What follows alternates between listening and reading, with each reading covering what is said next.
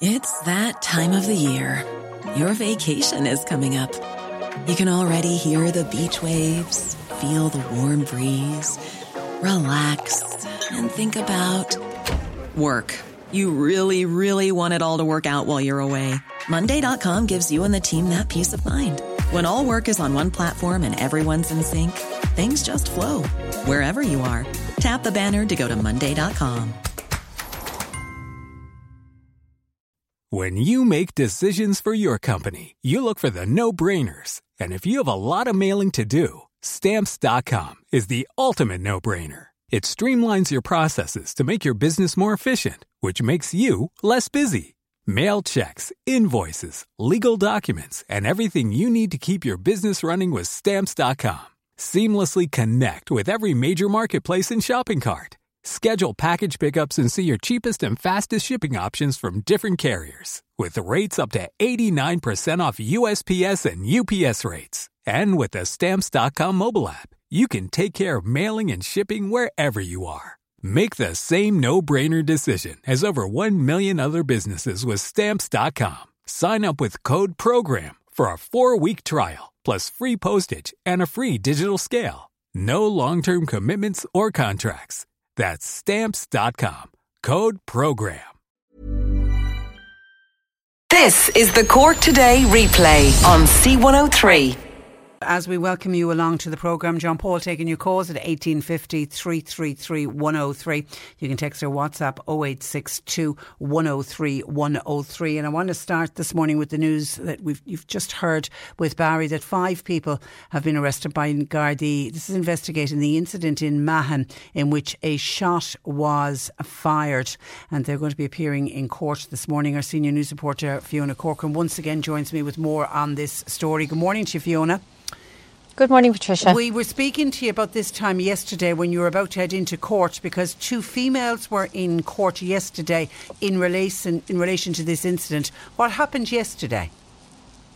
Yes, that's right, Patricia. Um, this all arose from a Garda investigation into a disturbance at Ravensdale Close in Mahon on Sunday when a shot was fired. And subsequent to that incident, Gardaí carried out a number of searches at houses and vehicles and recovered some weapons, and nine people were arrested, as you said. Now, two of those, uh, two women are, appeared at Cork District Court yesterday, a mother and a daughter, Julia and Julianne McDonough, and they were both charged with possession of a knife at Jacob's Island near Mahan on Sunday evening. And Garda Rose Jennings told the court that she arrested them, charged them, and that they made no reply after being cautioned in connection with the charge. And they, uh, Sergeant Pat Lyons told the court yesterday that there was no objection to the two women being released on bail, but um, they needed to have a number of conditions attached to that bail. And the conditions are that um, they both reside at Inchira Close in Mahan, that they obey a nightly curfew from ten p.m. until eight a.m. They sign on three times a week at Anglesey Street Garda Station, that they both stay away from intoxicants, and that they don't cross the north channel of the River Lee except for medical and legal appointments. So they've both been released on bail, and they'll appear again in court on the fourteenth of June. So, so then what, today there are a, fur, a further five going into court? That's right. So um, there are four men and one woman appearing before Cork District Court this morning. Now, they all have been charged, but the Gardaí haven't told us what the charges are, what they've been charged with. But they will be appearing at Cork District Court later this morning. And two people then, a male juvenile and a woman, were released without charge after they were arrested. So um, that's that's the nine people. This investigation, it is ongoing, and you know, Gardaí are still appealing for information from any witnesses or anybody who has any information. But um, as I said, those two women, Julia and Julianne McDonough, uh, were charged yesterday, and a further five people being charged and okay. appearing before court this uh, morning. And we know that there are, there are a number of witnesses, because there was a lot of video footage. People were filming on their phones, mm. so there is a lot of video uh, footage. And just before I let you go, there was another video appeared up online yesterday of a stabbing incident on the Magazine Road yesterday afternoon. That's right. Yeah, Patricia, this video um, began circulating yesterday evening. Now, Gardaí did confirm that the incident happened at a quarter past four. It was on the magazine. It was on that junction between Magazine Road and Dorgan's Road, a busy intersection. It was broad daylight, quarter past four. These two men were seen in the video having a fight, and one man received a stab injury to his leg. Now, he was brought to Cork University Hospital with a very serious but not life-threatening injury. Uh, the other man, um, well, Gardaí confirmed that that man, he was in his twenties and he was brought to C U H, and then Gardaí carried out a search of a house at the Glasheen Road, and um, a man aged in his thirties was arrested and a knife was recovered from there, and that knife has been sent for analysis to see if it was the knife that was used in the stabbing. And that man that was arrested um, is uh, still at the Bridewell Garda station being questioned this morning, okay. And investigations are ongoing into that incident as well. And sure. Again, you know, there was a video circulating. The two men in this video can clearly be seen. Um, but if anybody has any information, if there was any witnesses to that, I suppose rather than circulating the video on social media, if they would contact Gardaí with any information that they have that might help with this investigation. Yeah, those videos are absolutely shocking to watch. They, they really are difficult. Okay. I know. And I think it's just because of the prevalence of mobile phones now, and people, their automatic reaction when they see something is to video it, and then it gets widely circulated, um, but it is, it's kind of shocking when you see it, yeah, isn't it? Yeah, and when I was you know, watching nobody really it, wants to see it.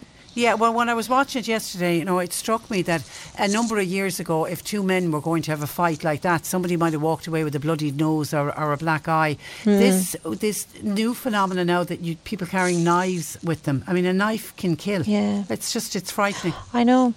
Okay, it's really, really scary. We'll, yeah. let, we'll let you go, uh, Fiona. I appreciate that. Thank you for that, and thanks for joining Thank us. Thank you. Uh, good morning. That is our senior news reporter, Fiona uh, Corcoran, eighteen fifty, three three three, one oh three. And looking at the papers this morning of photographs of happier scenes than talking about somebody being stabbed in broad daylight in Cork City uh, yesterday. There's just every single newspaper is covering the reopening of the slow reopening of the country yesterday. The best photograph for me though is the one that makes the front page of the Irish Times, and it's a little bit of a family reunion uh, under the heading "Healthy Dose of Hugging, Long Wait Finally Open," and it's Camilla, Ob- Camilla O'Brien said she felt like a cloud had been lifted as she and her husband Brendan, both now fully vaccinated, were able to hug their grandchildren and their two little girls Chloe and Jessica, and they're giving them the hu- a hug for the first time in over a year.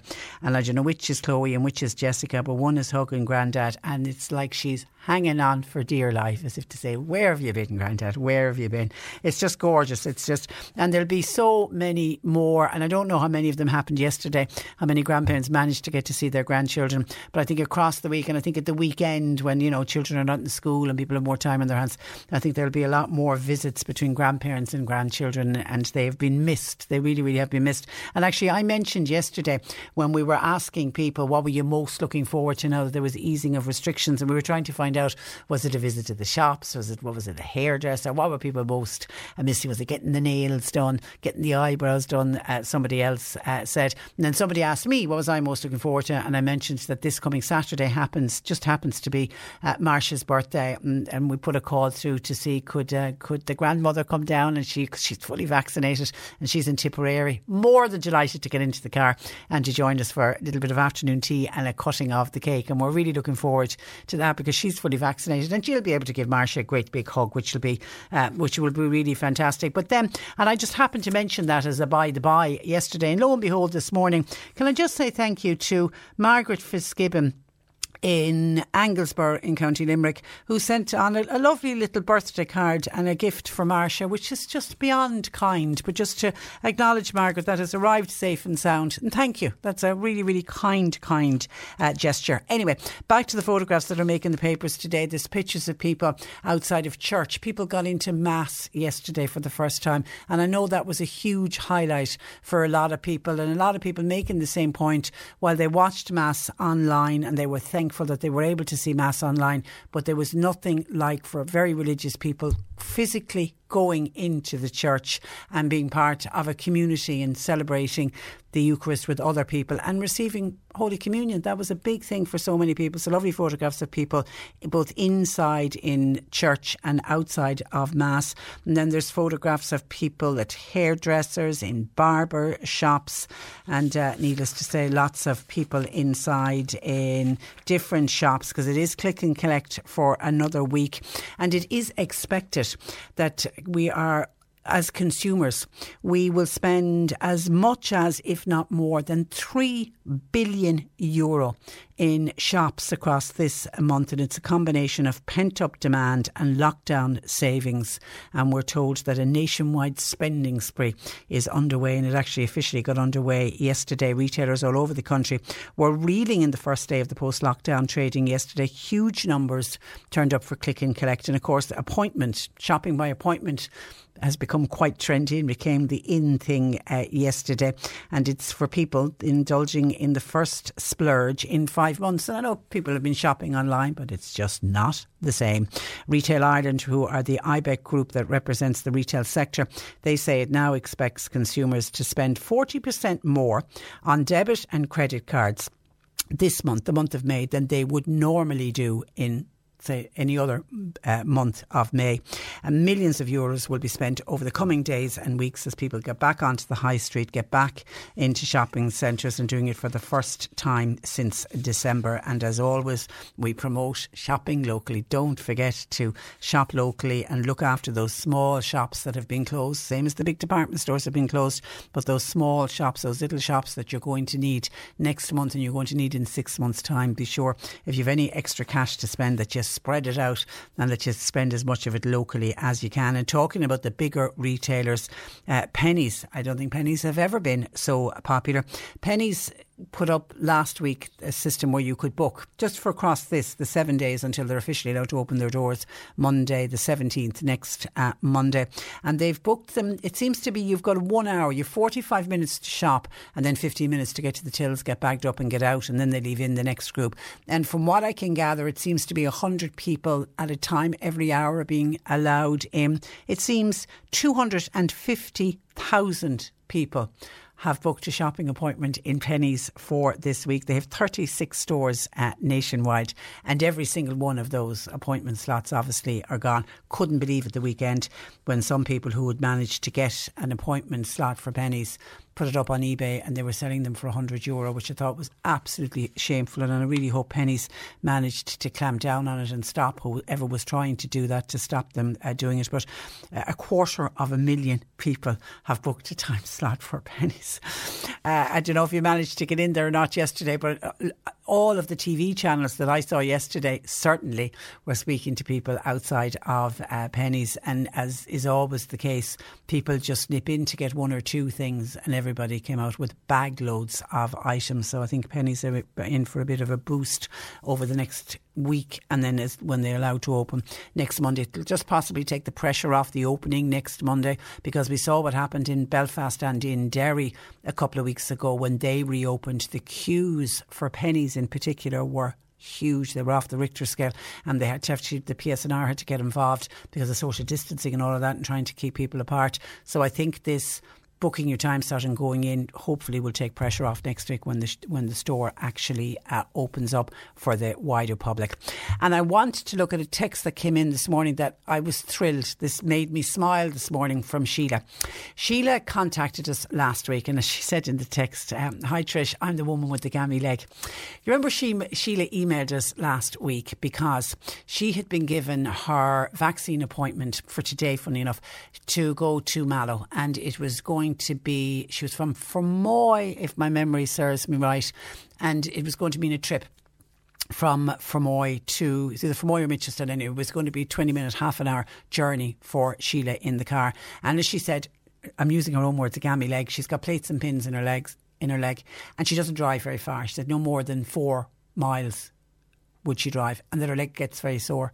And she said she didn't want to ask anybody else to drive her, and she didn't want to get a taxi, and she was trying to, you know, she was giving out saying, why are there not local vaccination centres uh, near her? And I mean, I think a lot of people had sympathy for her, but as I made the point, we'd all love the idea that there would be vaccination centres on every corner, but obviously the H S E feel to try and get as many people vaccinated as quickly as possible, they came up with this plan that they have these vaccination centres all over the country, and they try to get as many people into the vaccination centres, put the staff in and, and vaccinate as many people as they can under one roof. And then it's because it's to do with the transporting of the vaccines and getting the vaccines there and all of the necessary paperwork that goes with it and the questions that have to be asked. So they think, and you know, you have to look at, we're up, I think at the end of this week, the two millionth vaccine will have been given. So I think we can't fault them while everybody wants their vaccination today rather than tomorrow. But they are, certainly the H S E, it is working and they are getting through people. So anyway, Sheila was in this dilemma. She wanted to get her vaccine. She was going to have to get into the car and she was going to drive.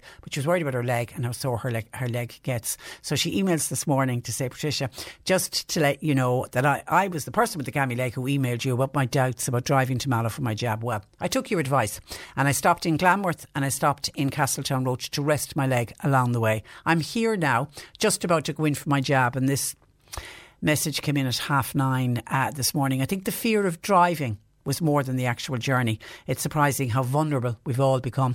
Thanking you for your wise advice, from Sheila, because that's what I'd said. Could she possibly stop, get out and stretch her leg, and then, you know, give herself plenty of time? So she did that. So listen, Sheila, I'm absolutely delighted. I'm hoping now an hour later that you're done and dusted and you're back out in the car on the journey back home, and again on the journey back home. Take your breaks, stretch the leg out so that it's not hurting you, and get back home. But well done to you. And listen, don't in any way feel, you know, I, I have huge understanding when you say, I think the fear of driving was more than the actual journey. I mean, I mentioned this on air a couple of weeks ago. I had to go to a medical appointment. I had to go for a scan up to the city.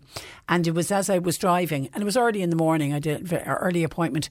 And as I was driving, I realised, God, I haven't driven a long distance. I drive, you know, over and back to work. I drive to town to do the shopping on the weekend, and that's it. I don't drive anywhere else. And suddenly I was on the main Mallow to Cork Road with a lot of other cars heading to work, you know, heading to and to work in various other places, and it was busy.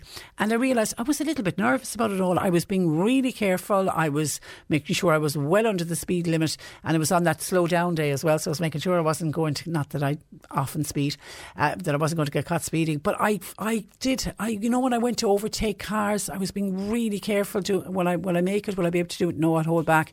And definitely there was a level of nerve nervousness. So yes, I think you're right when you say it's surprising how vulnerable we have all become. And there There is a certain vulnerability with the opening up of society now. We're constantly hearing from people, and particularly people who are fully vaccinated, still nervous about going out and about. And I know it's one of the things we're going to be talking with Joe Heffernan a little bit later on in the programme as we exit lo- lockdown, to be aware of anxiety and how to deal with that anxiety. And as I keep saying to people who are nervous about getting back out there, there's a big, beautiful world. We've missed out on so much for the last twelve months. We have to make up for what we've missed out as well. We've got to do it slowly. We've got to do it sensibly. We've got to be careful about it. But please, you know, for people who are fully vaccinated, get back out and meet your friends, because you now have the vaccine bonus that you're able to, to, to do that. But there is certainly a vulnerability and a nervousness about it. But I was absolutely thrilled when I saw that text come in from uh, Sheila, who is now on her journey to being fully vaccinated. Go you, Sheila. You can be very proud of yourself. Uh, some emails into the programme. Sinead said, hello, I am appalled to see the ditches and dikes being sprayed today with poison. I thought that this was banned. We have gone environmental on every issue these days, and yet this is still happening. Besides the facts, it's unsightly to see yellow, burnt looking beautiful countryside. What about the animal and plant life and the microorganisms? And I know if I had Peter Dowdall, our resident gardener, on the programme reacting to an email like that, he would be absolutely fuming. He hates to hear of any kind of spraying of any kind of poison in gardens or on the sides of dikes and ditches. I don't know if there's what's the answer to it and why it's been done. I'm assuming it's been done to try to maintain the ditches and the dikes to keep it safe. Is it from a road safety point of view? Is that the reason that it's been done? And as Sinead emailed, so I don't know what area Sinead is talking about or where these ditches and dikes or who had been actually spraying them. Is it a local landowner? Is it the council? I'm not too sure, but sh- sure, but Sinead fuming to see that. Has people witnessed that in other areas, ditches and dikes being sprayed with some kind of a weed killer? And then it leads, what Sinead said, is that very unsightly yellow burnt look right around our countryside. eighteen fifty, three three three, one oh three. And thanks to Sinead for emailing Cork Today at c one oh three dot i e. And then Eileen was on to us to say that she is a regular customer of Lidl in Ballyvolane.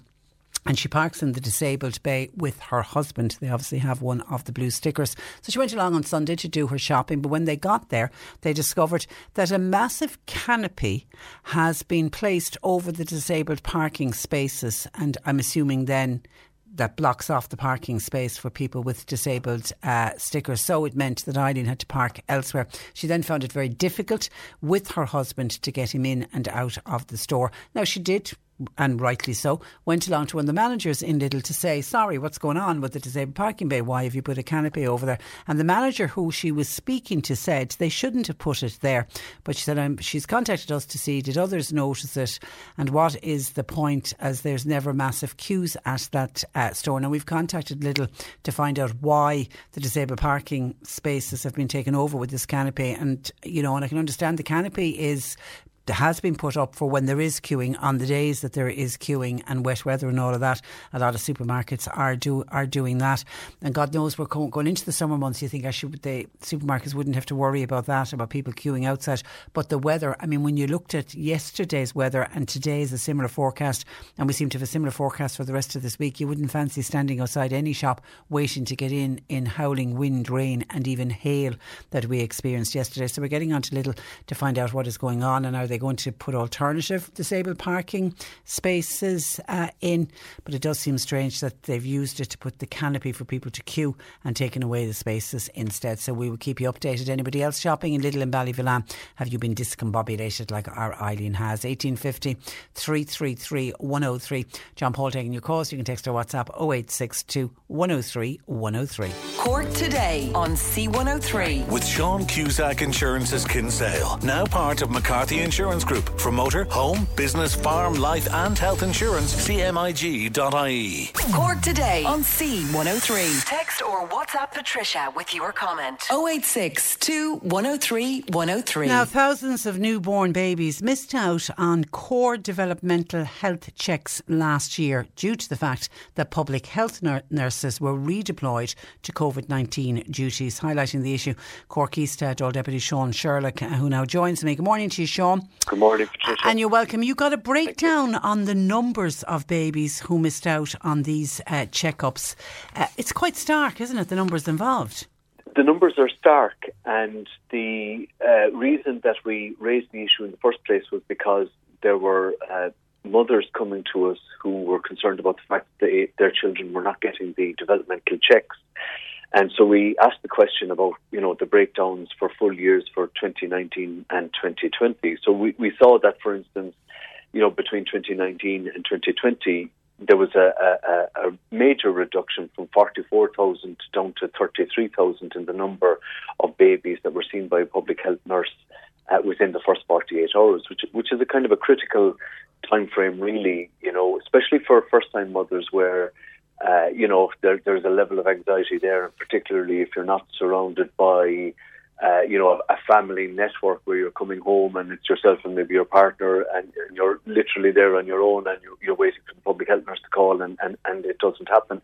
And I, I think we're very fortunate in the Cork region in that we have an excellent public health system and an excellent public health nursing system. So the figures I'd be quoting from would be, you know, national figures, and a lot of the resources were deployed. Uh, a lot of public health nurses were obviously redeployed into vaccination and other areas of, of public health during that period of time. So, you know, we've seen a, a dramatic reduction say, in relation to children up to the age of ten months as well, where between twenty nineteen and twenty twenty, you know, you, you went from fifty-three thousand approximately being seen right down to, you know, twenty-eight thousand for twenty twenty. And when you consider that about sixty thousand children approximately, or babies, are born in the state in a given year, uh, I would look at this purely from a, a women's health point of view, from and from a, a public health and children's health point of view, because if we're talking about a proper longitudinal, uh, you know, intervention with children who need children, it starts at, you know, day one effectively. So I, I'm encouraged to hear the H S E coming back to me saying, look, they are working on trying to get people back into the, you know, the the public health system again from. Uh, you know, from, from where they've been redeployed, and mainly that's vaccination centres from what I can understand. But it is important that there is a resumption of the system, because the public health nurse is the is the what I would call the, the foundation for, uh, you know, community health. And that's yeah, absolutely. From. And you you would worry if children didn't, particularly that three month assessment, because that's when, if there is something that needs attention, can get picked up. Indeed, and I, I can only speak to, to, to my own, our own personal experience within our family, and you know we had, you know, we and continue to have excellent support, uh, excellent support to the public health nursing system. I mean, they're just phenomenal people and uh, excellent at tracking, uh, you know, t- the developmental checks in a way that maybe parents would not have the skill set to do so, such that you have great confidence in them that they can pick up on things from a developmental point of view. And, and I think every parent uh, relies on it, no matter how many maybe children you've, you've had, Uh, and no matter your experience, but the, the it is that essential uh, piece of the jigsaw of community health, where that the public health nurse, when they come to your home or when you attend a clinic, just gives you that confidence to drive on as a parent. Well, I think it gives it gives parents that peace of mind if, exactly. when they're told your child is ticking all the boxes from a developmental point of view and everything's going well. And I mean, you touched on the first time mums are the ones that I would really worry about. And, and I've mentioned them a few times on the programme uh, throughout last year. The, some of them felt and continue to feel very isolated. And, and it... it It's it's isolating for first-time mothers and, and subsequent uh, time mothers, if you will, second and third children, uh, if, for instance, you don't have that family network around you. And what what I'm experiencing in Cork, in the county of Cork in particularly, in particular now, is in, in towns like, you say, Fromoy, Mitchtown, uh, uh, Mallow in particular, You, you might have family networks that are either maybe city-based or maybe Limerick-based or Tipperary-based, and then, you know, those North Cork towns are kind of happy medium towns, if you will, for people to, where people settled. And, and of course, during the lockdown then, you know, there was no access whatsoever by by family members to first-time mothers in particular, or first-time parents. Let's let's not be gendered in what I'm saying here. Uh, you know, with those, uh, you know, obvious supports that morale, you know, uh, taking a little bit of the load off, uh, you know, in a given day, uh, given the intensity of the experience of of, of, of, of being a parent and, and a mother in particular, because it, it, let's face it, it, it, it's it's down to the mother, you know, in terms of those early interventions. So, yes, there is that isolation that's there, and the public health nurse then, you see, acts as the, the bulwark or acts as the foundation. And I, I think... You know, we, we all have the experience of uh, of the public health nursing system. Whether you're a baby or whether you are in your older years, you know, in terms of whether it's simple things like visits for dressings and, and things like that, the usual public health uh, issues that arise within the community. What we want is to see them coming back into the system. And I, I do understand, as I said, that the H S E is working on a strategy for that, but developmental checks are key to all of this, and and, and what I'd like to see is is is nursing staff being redeployed back into the community as soon as is possible. Like, we understand, I think everybody would understand that people were redeployed for the vaccination effort. I think that's entirely But do reasonable. we do we assume, because we're still very much in the throes of the rollout of the vaccination, do we assume that that's what the, that's where they all are? Well, you see, that's an interesting point, because we, we don't have figures on how many uh, public health nurses have been deployed into vaccination. We can only go on the fact that, based on the response that I received, that, that some are, but we don't have the exact numbers. And I'm talking nationally here. So it, it may be that some are redeployed into other areas. But I think if the H S E is telling me that they are looking, that they have now set up a steering group on this, then what I'll be examining is the continuing work of that steering group as one T D to ensure that there is a, an importance given to developmental checks for children. I have a particular interest in, in, in what I call longitudinal studies in respect of, of children, because if we can make the earliest possible interventions for children, obviously you stave off a whole set of problems down the line. And, you know, I spoke to you previously about the numbers of children, for instance, who are waiting for assessments of needs, uh, you know, who are waiting for, you know, follow-on supports arising from assessments of needs. If if a lot of that work could be done at an earlier uh, stage of intervention, outcomes are better. Outcomes are better, yeah, Patricia. Yeah, absolutely. Abs- exactly. a- absolutely.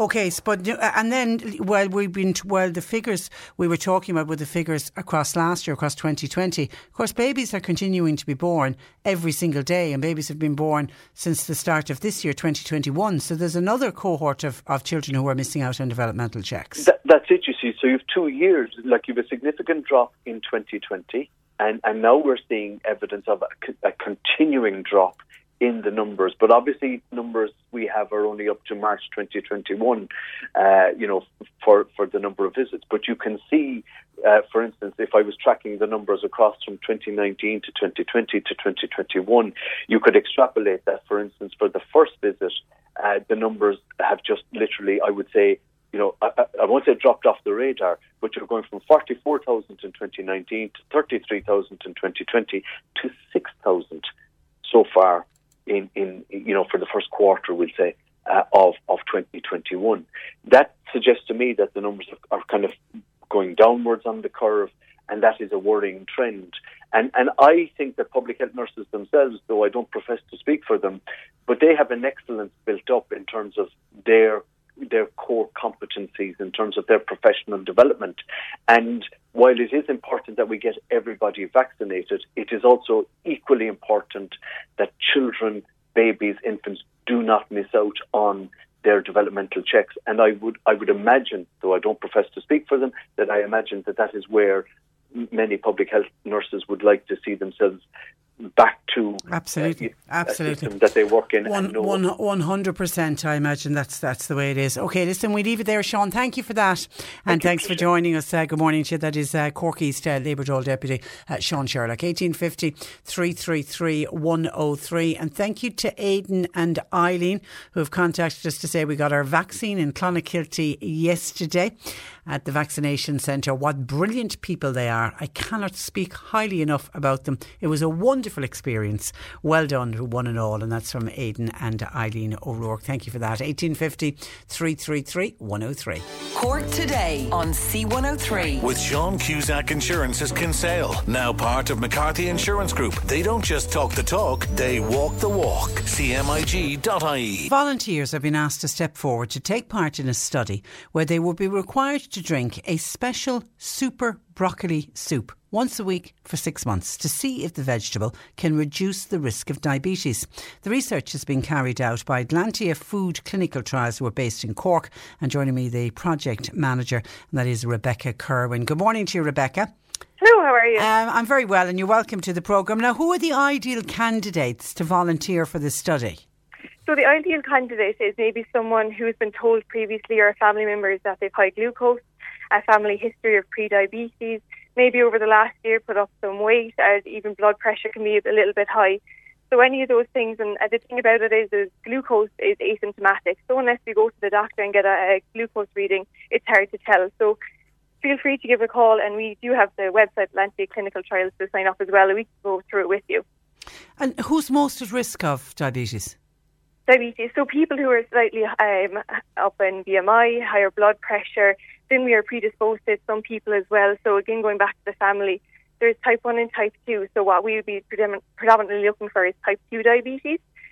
So it uh, just as previously mentioned, and then sometimes this makes no sense at all for sure. And yeah. uh, uh, so that's when the blood test comes in.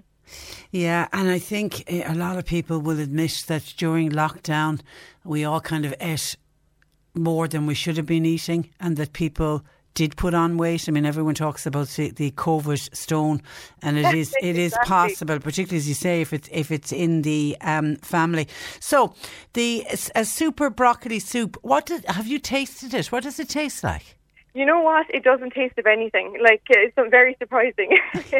So it does have the green look to it. So you think you're going to have a lovely broccoli soup, but it actually doesn't taste of anything in particular. So the broccoli is high glucosinolate broccoli. So it's uh, not a genetically modified one or anything like that. It's just that there's high concentration of it. So a pretty bland soup, if I'm honest, Patricia. and, and so is, is it a special variety of broccoli that's been grown for it? It is indeed. So what, it's not genetically modified or anything. It's just a specific broccoli now. It's not on the shelves or anything. And even if you were to have get the broccoli, you'd have to have a fine place of it to to have the benefits of it. So this soup is a concentrated version of this broccoli. Okay, so you add the volunteers, if they're selected, they're asked to drink just one bowl of it once a week. One bowl a week, three hundred fifty mils, and you just do that for twelve weeks uh, for us, and then you'll come off it for twelve weeks. Which we call a washout period, and then you'll go on it again. So what we do is we have uh, the placebo, so neither I or the participant will know, and then we have the active product. So we have to prove that we're not just lowering the glucose, that uh, compared to taking the placebo, it does in fact lower the glucose. So you will get on it at some stage. So then there's obviously checkups, is there, throughout that six month period? Exactly. So what you do is there's a few visits. They're only ever thirty minutes long because we just bring you on site, we dispense the product, and we take a quick blood sample and you're on your way. So the hard work is done at home. Okay, okay. And Camille, how was it discovered that broccoli is good at reducing glucose levels? Really interesting, actually. So the smarter food companies, they're the people who have this product, and they're we're the guys who's researching it for them. But basically, they had an early-stage prostate cancer study, and while it wasn't the primary objective, it wasn't the main thing they were looking at. They realised that, because we do have to have all of these safety parameters, make sure that these even food are safe, they realised that the glucose is actually decreasing over time. So this study is a follow-up study to see, because it would be a brilliant thing if uh, you could just take a soup and reduce glucose. So that's the aim of this study. Absolutely, absolutely. And everybody knows how good broccoli is uh, uh, for you. And outside of helping with the research, are there benefits to taking part in, in a study like this? Yeah, absolutely. So what we say is it's the free health check. So what you do is you come on site, we do B M I, blood pressure, we do bloods, and then if you're on the study, we do have to do safety, so cholesterol um, and triglycerides, all that. And do, we do have a study doctor on site who has to review all bloods. And then we just let people know if there's something that's maybe your cholesterol's high, that kind of thing. So it is a checkup as well. We are um, monitoring all of your health. And have you many other trials coming up in the coming months? Yes, actually. I'm in the Meridike right now. We're doing a sports study. So it's uh, there's a lot. So if the broccoli doesn't uh, uh, suit you, sound good to you, yeah. So we have cognitive studies, we have sports studies, we have um, probiotic studies as well to do with ma- weight maintenance and that kind of thing. So Atlantia Clinical Trials, another plug there, but mm. it's really it's really interesting stuff. And are the people of Cork good to volunteer for these trials? Brilliant, yeah, we really have just, it's been brilliant. Even this broccoli, um, the release that we've done, we've gotten so many signs up and so many emails over the last week. It's been absolutely excellent. Great, great. So how do people contact you uh, if they're interested in taking part? So we have Atlantia Clinical Trials, and that page will bring you to the broccoli-specific one or just all of our studies. And from there, then you can have our direct contact number to us, uh, our phone number. And I, and I know the, the downside is people having to go in, even as you said, the, the visits are quick, and you do they're done in the morning, isn't it? You've got to be available in mornings to come. So we're very flexible. Oh, are you okay? Yes, we do open at seven a.m. to allow people who are still uh, working. Okay. Come in, do their quick blood sample, be on their way, and still make time for work. So some people automatically assume that, oh, I won't have that, I work Monday to Friday. Yeah. But we're flexible. Oh, very good, very good. I didn't realise that. And you pay yes, pe- and, and you, you pay people to cover their costs, I suppose, for the travelling, is it? That's it, exactly. So for this broccoli study, it's seven hundred euro, and then it varies from study to study. Okay. But you are compensated. Well done, well done. So your website address? Atlantia clinical trials dot com. Atlantica clinical trials dot com. Okay, good luck with it. It's a really interesting one. I'll be dying to see how this one uh, works out. It'll be fantastic if you can prove that this special variety of broccoli does actually lower uh, glucose, because uh, it'll be it'll be great news for a lot of people. It Listen, works. Thank you for that, Rebecca, and thank you for joining us. Thanks for having me on. Good bye morning now. To you. Bye-bye. That is Rebecca Kerwin, Project Manager at uh, Atlantica Clinical Trials. At the top of the programme, I mentioned an email in from Sinead, who was really saddened and appalled to see dikes and ditches being sprayed with some kind of a weed killer, some kind of poison, was what Sinead uh, said. And she said she's thinking of the environmental impact of the area, but she also said it's unsightly to have that yellow burnt Uh, look along our beautiful countryside, and uh, she was wondering what's going on and why isn't it illegal. Joe in Domamwe raises an interesting point and wonders, could it have been Japanese knotweed? They have to spray ja- Japanese knotweed, as it is such a nasty weed. It is indeed, but I think it's the wrong time of the year, Joe, to be eradicating Japanese knotweed. Normally what you see, if you get Japanese knotweed into an area, there'll be signs up saying do not cut, because we know if you cut down Japanese knotweed, it just spreads like bilio. So then normally the council will put up a sign saying, you know, do not cut due to Japanese knotweed. And if my memory serves me right, on some of the areas that have managed to eradicate it, it's September is when you start to kill off Japanese knotweed. And the best way is actually you don't spray it with poison, you inject it with poison. I know there was one local area, I think it was down in East Cork, who took on a big campaign to get rid of Japanese knotweed themselves. But yes, it is a it is a complete scourge. So I don't know uh, whether whether you would spray Japanese knotweed at this time of the year or not, but it could be, that could be the reason that uh, Sinead was spotting an area being sprayed with uh, with some kind of a weed killer. Thank you for that to oh eight six two, one oh three, one oh three. And Barbara in Fromoy says, Patricia, what happened to the couple who went ahead with the wedding reception, members of the travelling community, last week, and they erected a large marquee in Longford? Were they not due in court yesterday? They were due in court yesterday. There's pictures of them all over the papers uh, today. The smiling bride and groom.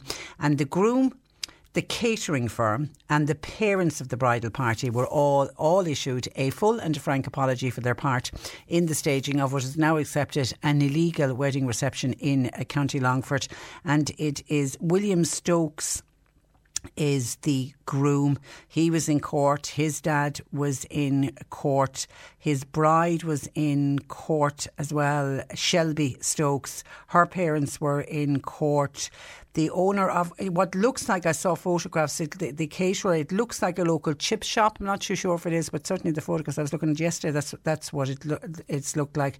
And a group of them, the parents, the groom and the caterer, were all ordered to hand over three thousand euro each in compensation. It was a special sitting of the Circuit Court in Longford yesterday, and it was before Judge Johnson.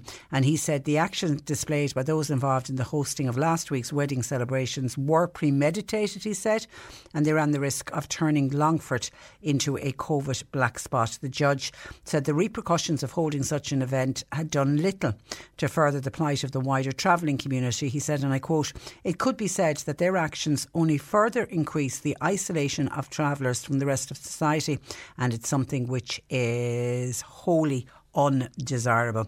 So he went on to fine a group of them. Now, the bride wasn't fined, and two other members of the bridal party weren't fined. And the reason for that was that the council nor the Gardaí were able to call any witness to confirm that the order had been served on the bride or two other members of the bridal uh, party. And also, because a name that was been spoken about last week was Alan Horahoe, who was the provider of the marquee. He wasn't fined either, because it turns out in court yesterday he only became aware of the court order on the sixth of May, and at that stage the tent had already been removed, so he wasn't fined in court, but the rest of them have been, and they must pay three thousand euro each in compensation. It's going to charity.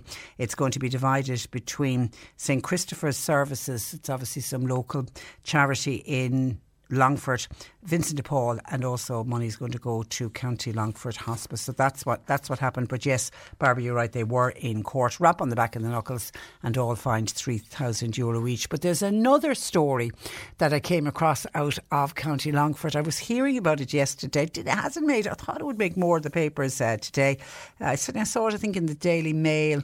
I don't know how many other of the papers it made, but this is a kind of a bizarre story, and it's to do with vaccinations, and it's to do with too many vaccinations being sent to one G P uh, practice. And God knows we're all waiting. Well, the majority of us are waiting on a vaccination, and we can't wait to get a vaccination into our arm. And there was a G P in County Longford who have revealed that nearly four hundred vaccines were administered to people. Now, it was out of sequence. These are not people that are in the at risk groups. They're not in any of the age categories that have been vaccinated at the moment, but they got a jab in the arm last Saturday. Why? Because of an oversupply of the Pfizer jab being delivered to one Longford town surgery. Now, it got so bad because word went around, first come, first served basis. Do you want a vaccine? Doctor Ali has the vaccine. And people turned up in huge numbers. And it got so bad, I think at about half eight on Saturday night, Gardaí were called to the G P surgery to disperse the large crowds that had gathered, because people started to hear there's surplus vaccines available, and if you turn up, you will get a vaccine. And Doctor Paul Chewick, who is a G P at, a, at another medical practice, said that what happened was on Thursday morning, an oversupply of the Pfizer vaccine, which would have provided around one thousand four hundred and one thousand five hundred doses, because of course each vial is meant to do five, but a lot of them actually do six. So they always know when they get a supply of vaccines that they possibly will get more actual jabs out of it. Anyway, that's what was delivered to the surgery of a Doctor Ali. Now, seemingly Doctor Ali's surgery had ordered between fifty and sixty. And when they opened up the box, they discovered there was, there's more than fifty or sixty in that. There's between one thousand four hundred and one thousand five hundred. It was a massive oversupply, uh, which couldn't go anywhere, and it simply had to be put into people's arms. That was the quote from one of the local doctors. They had to, they had to be vaccinated, as the only other option would be put the vaccinations into the bin. And that wasn't really going to be an option, because it is the Pfizer one that has to be defrosted. And then, of course, there's a period of time in which the vaccines have to be uh, used. So uh, Doctor Truick said that initially that's what they started doing. They started getting the word out to say, look, surplus vaccines, first come, first served basis, queue up. And if you're there on time and we have enough vaccines, we'll give you a jab. But then as the day went on, they tried to do as best they could to concentrate on giving it to people in cohort four and cohort seven. They're the at-risk groups that have been vaccinated at the moment. Then they put calls out to local Garda stations to say, any member in Garda Síochána would like to come forward for a jab? We have some uh, spare. Uh, they also then got on to other businesses to say, have you any staff members that you think are deserving of a vaccine? And, and they tried to get people in that way and tried to get more at-risk people as best they could. But they said inevitably word went out, and seemingly went out on social media, and people just arrived, and that people got, as they arrived, people got vaccinated because they didn't want to waste any of the vaccines. So it turns out in total about four hundred vaccines were administered to people out of sequence. Now, what I'd love to know is, did they get to administer? I mean, from what I heard yesterday from the doctor in question, and from what I'm reading in the papers today, what happened to the other thousand vaccines? I'm assuming, you know, how many vaccines actually went to waste? A H S E spokesperson was unable to clarify how the mistake was made.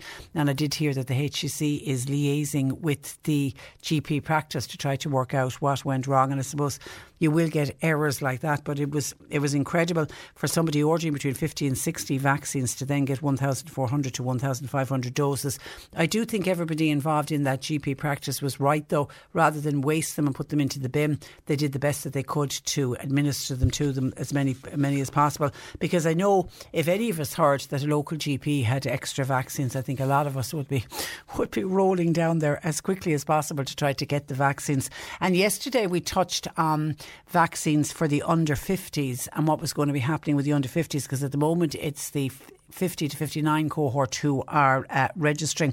And this was on whether there would be a decision about Johnson and Johnson and AstraZeneca vac- vaccines. Could any of them be used for the under fifties, in particularly the Johnson and Johnson one? Well, according to Tony Houlihan, our Chief Medical Officer, he is waiting on a decision from N I A C. Doctor Tony Houlihan said he expects to receive an updated recommendation from N I A C on the issue, and he said he's expecting that in the coming days. Now, as we mentioned yesterday, the Taoiseach, Micheál Martin, has voiced his support for lowering the age limit on the J and J vaccine, and this is to ensure that none of our vaccines go to waste. The H S E are now asking for some flexibility with N I A C to allow for the use of Johnson and Johnson, which is the single dose vaccine, to be used in the under fifty year olds. Now, N I A C, we know, have recommended to date that the Johnson and Johnson and the AstraZeneca jabs, that they're not to be given to people under the age of fifty, and that's because there is a very, very low rig- risk of these rare blood uh, clots. So Doctor Tony Houlihan decided he would write to N I A C to say, look, could you possibly recommend that maybe we go just below the age of fifty? Maybe look at the forty-five to fifty-year-olds. He said that the health service is working to get people over the age of fifty and all of the higher risk groups vaccinated this month. But what is going to happen is that there's going to be a supply of Johnson and Johnson vaccines, which will come in in next month in June, and if everybody is done, they're going to be left with a huge number of Johnson and Johnson that they can't actually use.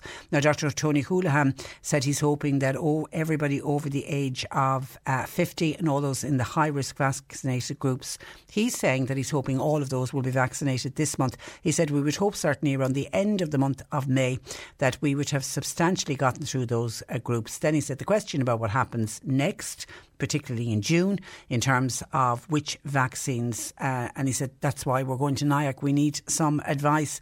And he was asked if Johnson and Johnson vaccine Uh, was to remain confined to those over fifty, whether then there would be a delay on those in the forties. And he said that uh, N I A C is not concluding that they can't use Johnson and Johnson at the moment, but the advice it receives might increase the flexibility if they were allowed to uh, use it. And the two millionth dose of the COVID nineteen vaccine is expected to be administered and put into somebody's arm this uh, week. As of last Saturday, one point eight million doses of coronavirus have been given in this country.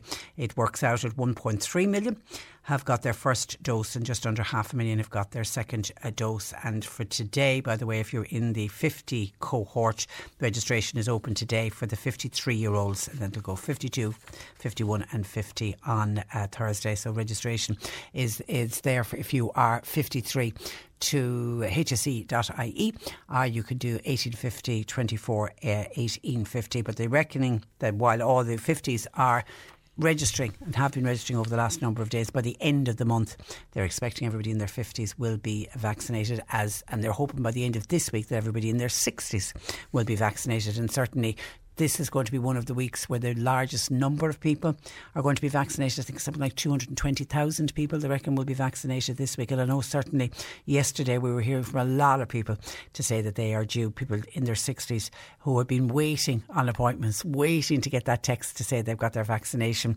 slot and time. And we've heard a lot of them are getting it this week. So best of luck to everybody heading off to get their vaccinations. eighteen fifty, three three three, one oh three. John Paul taking your calls. You can text or WhatsApp oh eight six two, one oh three, one oh three. C one oh three Jobs.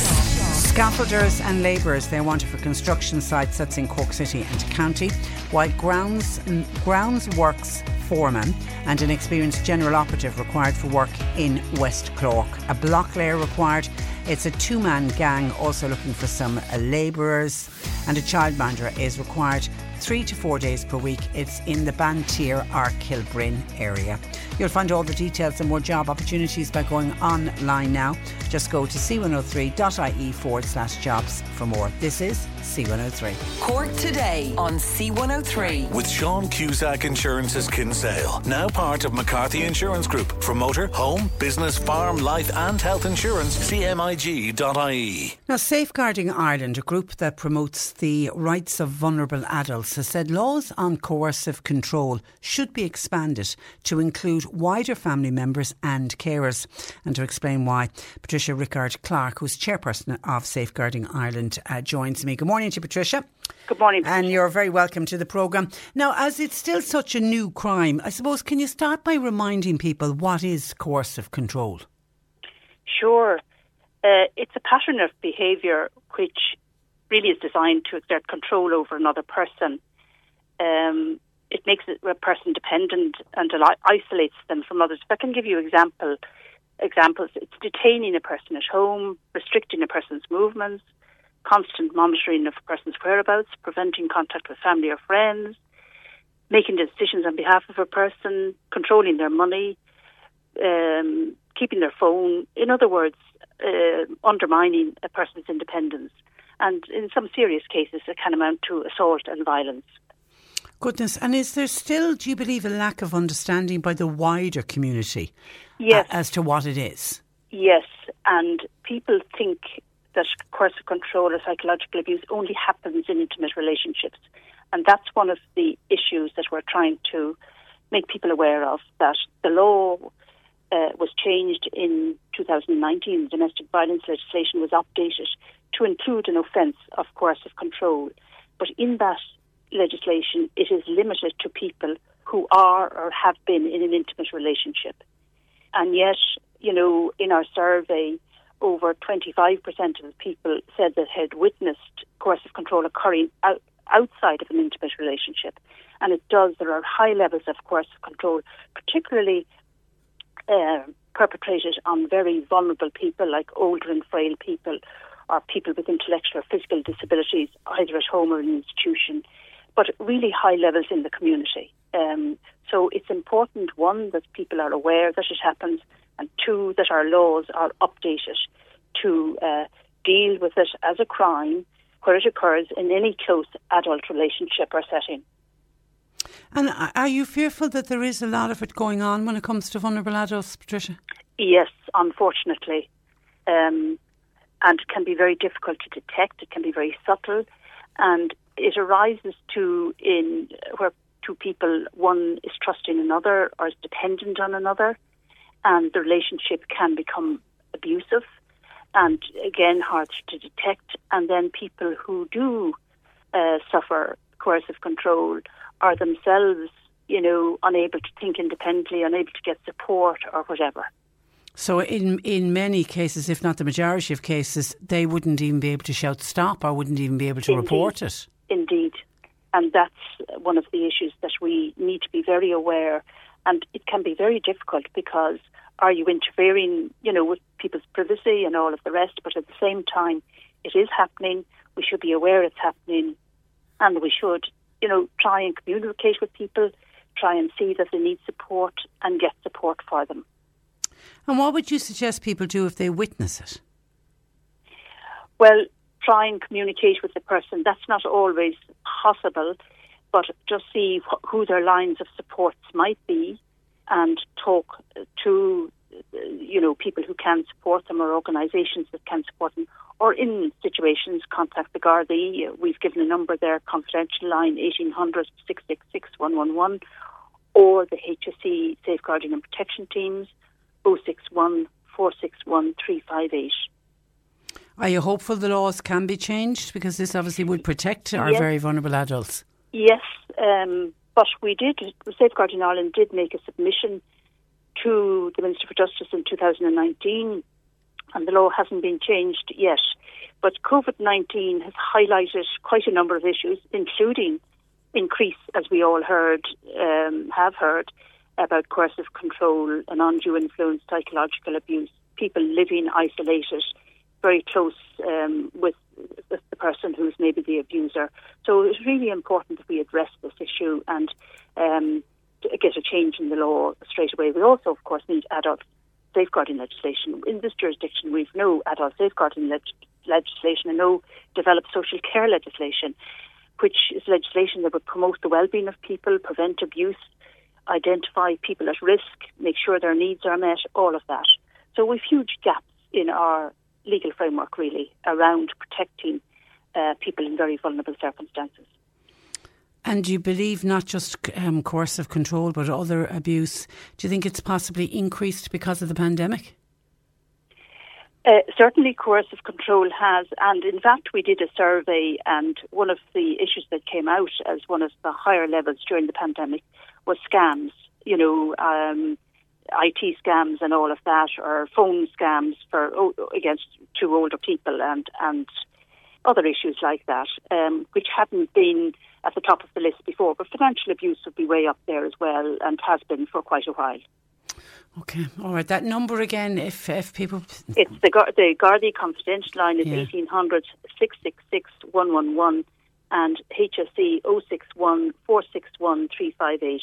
Okay, all right. Listen, Patricia, thank you for that and thanks for joining us on the programme this morning. Sure. You're Good morning to you. Bye-bye. That is uh, Patricia Rickard-Clark, who is chairperson of uh, Safeguarding Ireland. eighteen fifty, three three three, one oh three. Tom in Rathgormack has been on to us. I'd be interested in people's thoughts on that. He is not very happy with what has come out from the Dublin senior footballers, and Tom says, I don't think it's very fair that Dublin got off without any fines for breaking COVID rules to train earlier this year.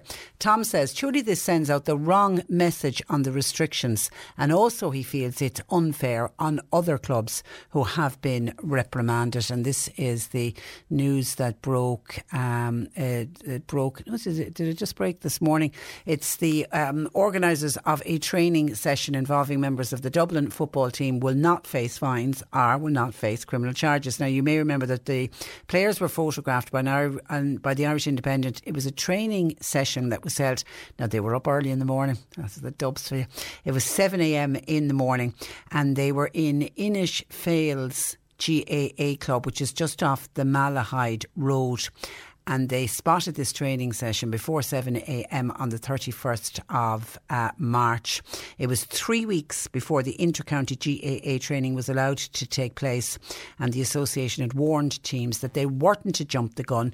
No one was allowed to go training before the date was in, was introduced, but the Dubs decided they'd get in three weeks ahead. Uh, over the last month, this is um, from the Irish Times today, over the last month, Gardaí, they say, spoke to senior members of the Dublin panel as part of the investigation into the alleged break, and following completion of the inquiries, the Gardaí sought the advice of the D P P on whether the players or the organisers of the training session should face penalties. It was decided that the situation should be dealt dealt without recourse to fines or without recourse to further prosecution. They also determined that although the organising of the training session was banned under the COVID regulations at that time, there was not a penal provision, meaning there couldn't be any criminal penalty, and Garda Síochána completed the investigation, and the advice of the, the, the D P P was sought. Re- Regulation eleven places restriction on organising training events. Regula- Regulation eleven was not declared to be penal, therefore no prosecution will be initiated. And then following an internal investigation by the G A A, of course, as we know, the Dublin manager, uh, Desi Farrad, he has been given a three-month uh, ban.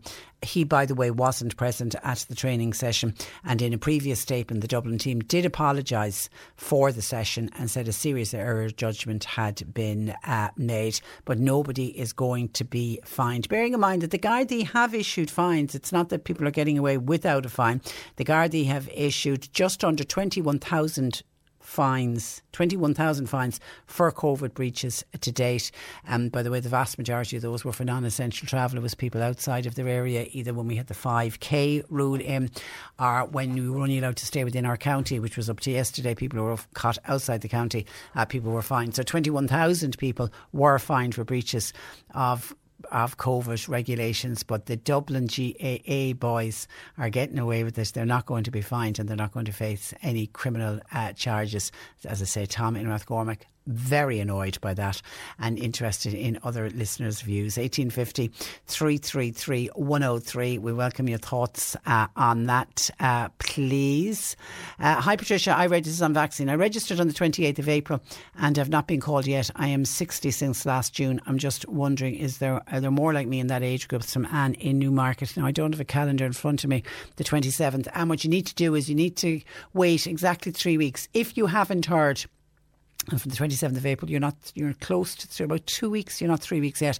You, I imagine someday this week you're going to get a text, because anyone that we've heard of that have contacted us, certainly yesterday and at the back end of last week, when you go over the two, being registered for two weeks, a day or two over the two weeks, you'll start getting text messages. We certainly had a slew of people who got text messages at the weekend who had been contacting us on Thursday and Friday saying, oh, I'm nearly two weeks and I haven't heard anything yet. And lo and behold, ping on their phone and they got their text message. So hang in there. But all I was saying, as we've been saying to everyone, if you are waiting three weeks, so look on the calendar, mark three weeks on the twenty-seventh, and if you haven't heard from them, then you need to put a call through to them ASAP, and they certainly will uh, sort you out. That's from what we've been gathering from others, that's what has happened. Jim says, Patricia, I tried going online this morning after eight thirty to register for my vaccine, because obviously, Jim, we assume you're fifty-three, but it wouldn't accept my email address. It said it was invalid. I checked a few times, I made sure it was right, but it kept coming back, invalid email address.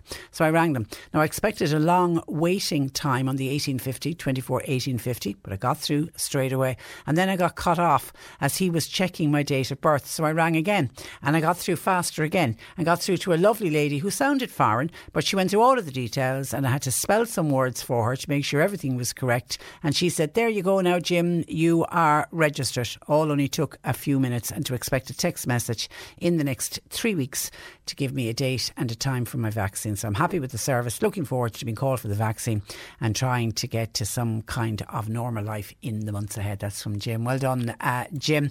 Don't know what happened with your, can't understand what happened with your email address and why it wasn't registering, but it, it didn't work for Jim. But well done. Yeah, that the phone service seems to be very, very efficient indeed. Fran is in Ardpatrick and went for his vaccine. Good morning to you, Fran. Her vaccine. Yeah. Did, did you did you get your vaccine?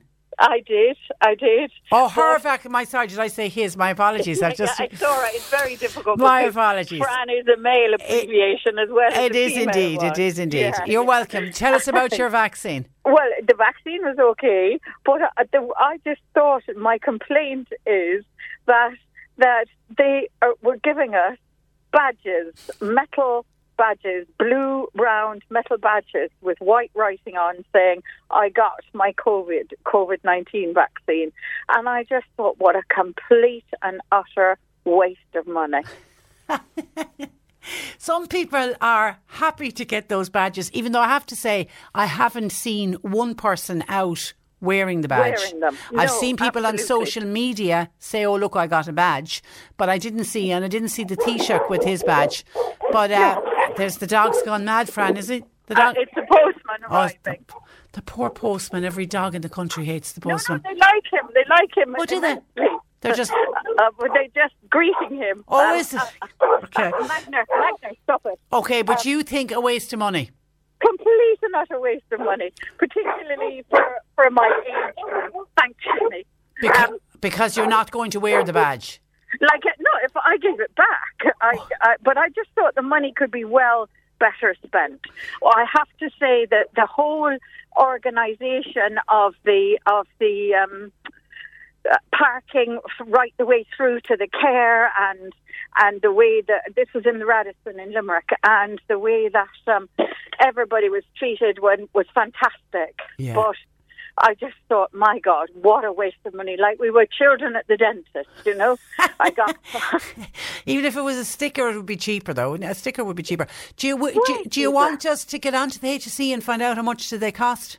Yeah, what yeah. a good idea. Why not? Why not? Let's see, because it's a nationwide. Now, it's only new. The badges were new. They weren't there at the start. Because I'll tell you, Fran, we had some people complaining that they went on the week that they didn't have the badges and they were raging that everyone the following week got them. So there, there's other people like the badges. But we'll find out how much they cost. And let's yeah, let's take no, a look at that. I mean, I'd, I'd rather that they, they put the money into looking after someone who is sick and needy than giving yeah. us badges. Yeah, it's a good point. It, it's, it's a good bad point. Enough having an injection, never mind pricking yourself with a badge. And Camille, how are you feeling today? Um, a bit better today. Yeah. Um, Uh, I I was a bit groggy yesterday, all right. Yeah, and, a lot of um, people say that, but you're and, better yeah. today. Look, but better and glad to have it over and done with. It. And on, on the road, on yeah. the road to full vaccination, which is the important yeah. one. Okay, listen, you mind yourself. Take care.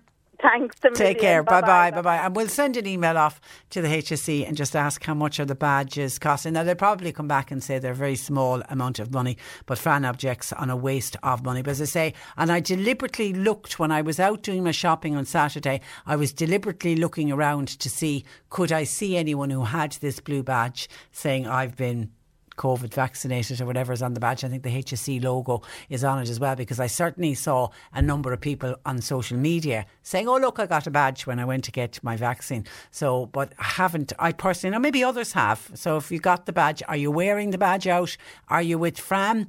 That for the age group that it is, it isn't like a child at the dentist who gets a sticker said, I've been good at the dentist today. Is it all a waste of money? Your thoughts welcomed, eighteen fifty, three three three, one oh three. Cork Today on C one oh three. Three. With Sean Cusack Insurance's Kinsale, now part of McCarthy Insurance Group. They don't just talk the talk, they walk the walk. C M I G dot I E.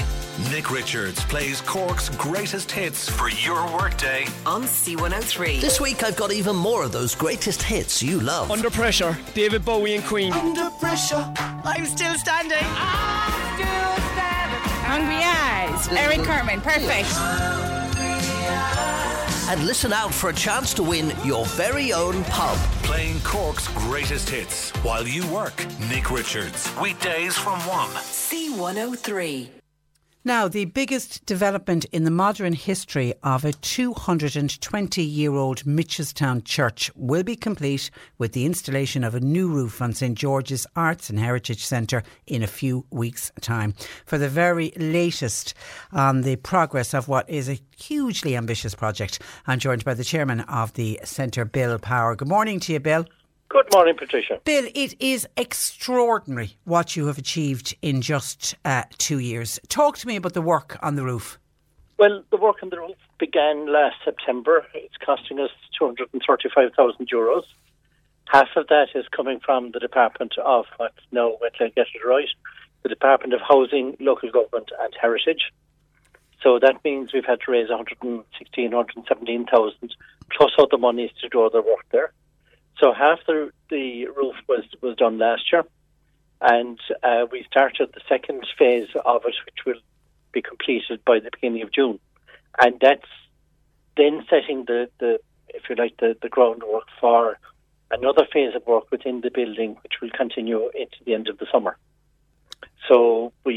But, but getting the roof sorted was vital, wasn't it, in order to protect the yeah. church for the future generations. If you didn't get the roof sorted, you could lose the whole building. Well, before we started the roof, we had up to thirty leaks in any heavy rain, um, plus the water coming in on the steeple. Whereas even now, even though the roof isn't finished by any means, um, you know, you look at the rain coming in yesterday when, when the showers were coming, and you just kind of go, it doesn't matter because we won't be looking at this in another few weeks' time. Whereas twelve months ago, um, we thought we were going to be stuck with it for quite a long time. And as you say, without a proper roof in a building, you can forget about everything that's underneath. Yeah, I, I remember you on social media running around with buckets, trying to... I remember looking, thinking, what is this man doing? I just, it, that's what, and I was, I said it earlier when I teed up with Ken that you were coming on the programme.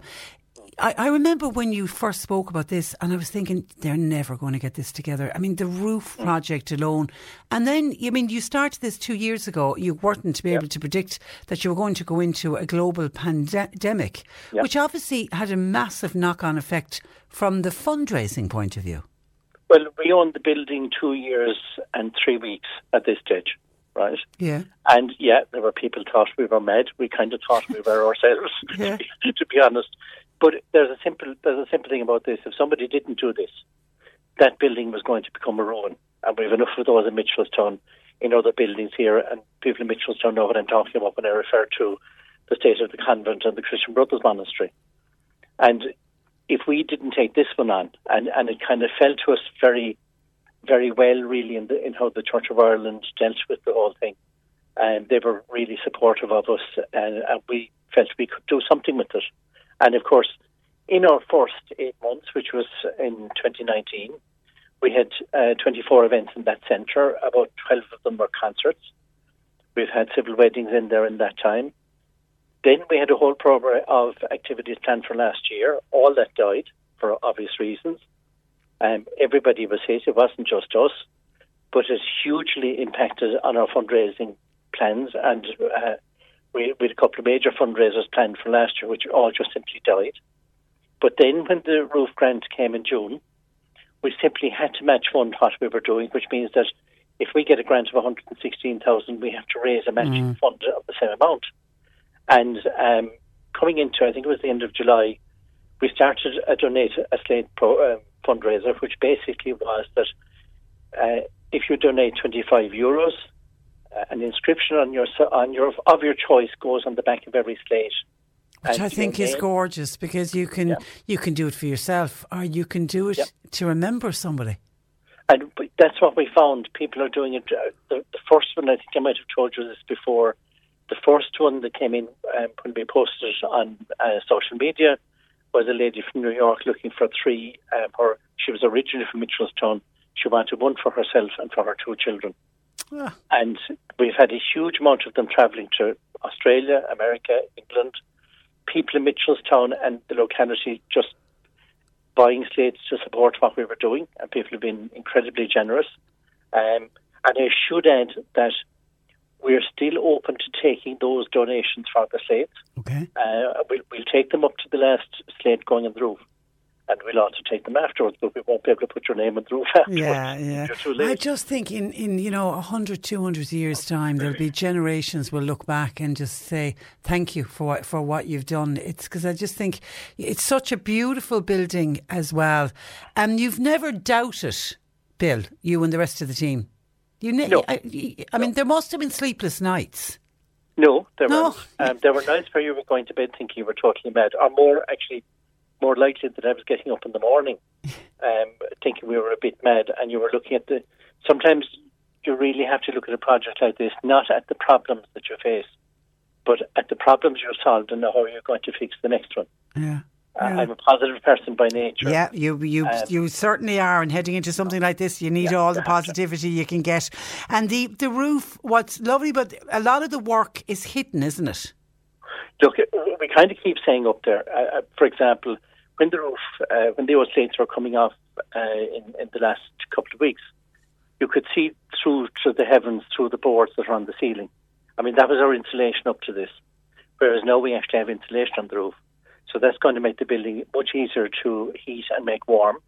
Then we have people, the, the, the building work on the roof is being done by the Coughlin Brothers, Bregon Construction. They're a local company. But we keep the work locally. James O'Brien is doing the, all the carpentry work for us at the moment, doing a tremendous job on that because we're restoring windows. We have um, uh, Noel Ward, who's Mallow-based. He's currently making all the cushions for all the, the pews inside the building. He's a ta- and I've seen his work. He's incredible. Yeah, yeah. He's very, very good. So he's he's he's now working on that. We have Ildonic, which is based in Drumahan, Alex and Tamara. They're restoring our stained glass windows at the moment. So wherever we get a grant from, we will do the work on that piece of the building. Mm. So even though it might be more useful to us if we could um, insulate and plaster all the interior, we don't have the grants to do that, whereas we have the grants to do other things. And we have Coleman Howard then. He's, he's from Rathgormack. He's doing all the plastering in the porch and in the former schoolroom, which is going to be our new reception. So we try to keep the... The, the sort of specialised work that's involved, and it is all specialised. We try to keep that within the area where we can. It's fantastic. That's that's that's a that's a real bonus uh, to it for sure. And when the this pandemic is well behind us, uh, Bill, describe your vision of the activities that you expect will be held at Saint George's. Well, we would see this as being the civic centre for Mitchelstown, where people can come for all forms of, of the arts, whether it's um, drama, music, concerts, um, uh, workshops, art classes, art exhibitions. It will be for the region, not just Mitchelstown. We, we've, we're designing everything that is that it is focused on the region. So we are going to be part of this uh, Georgian Quarter that's being developed in Mitchelstown by Cork County Council. And as part of that, we are going to be the visitor centre, and there's a whole other set of work going on in that respect um, at the County Council level, which we're not directly involved in at the moment, but we're, we are going to be the visitor centre for that. So we'll have tourism, um, in Mitchelstown. People might not believe that at the moment because they don't see Mitchelstown as a tourism destination. But then people would have said the same about Doneraile a few years ago, and you see mm. how successful that's been. Yeah, yeah, yeah. You know, it's it's the vision you have, and people, you know, we've had a pandemic. We've always had the attitude we're going to come out at the end of this.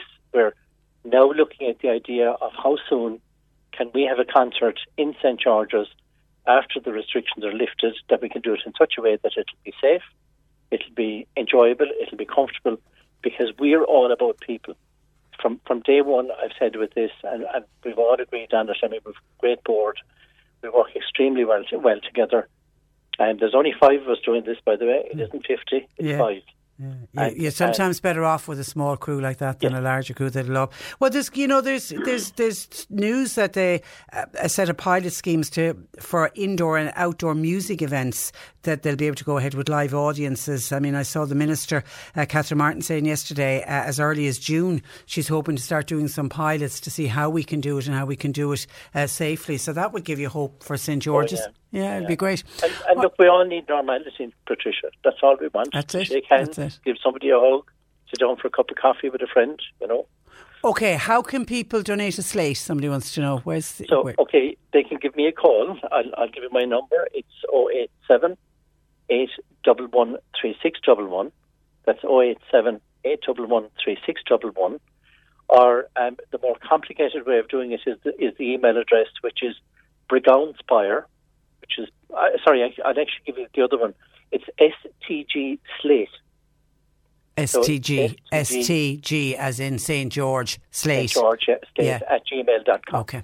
Listen, we will speak again. In the meantime, well done, well done. It's a, it's Thank an extraordinary so what, you, what you've achieved each and, each and every one of you. Pleasure as always, Bill. Look after yourself.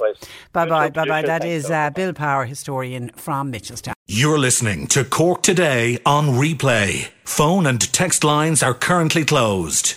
Here's a very distressing call in from Anne, one of our listeners in Mallow, to say, Patricia, headed out for my morning walk this morning in the Carrickeel area of uh, Mallow. To my dismay, once again, more cruelty to animals with the sight of a dead horse lying on the roadside. This isn't the first time that this has happened in Mallow or indeed in other uh, areas.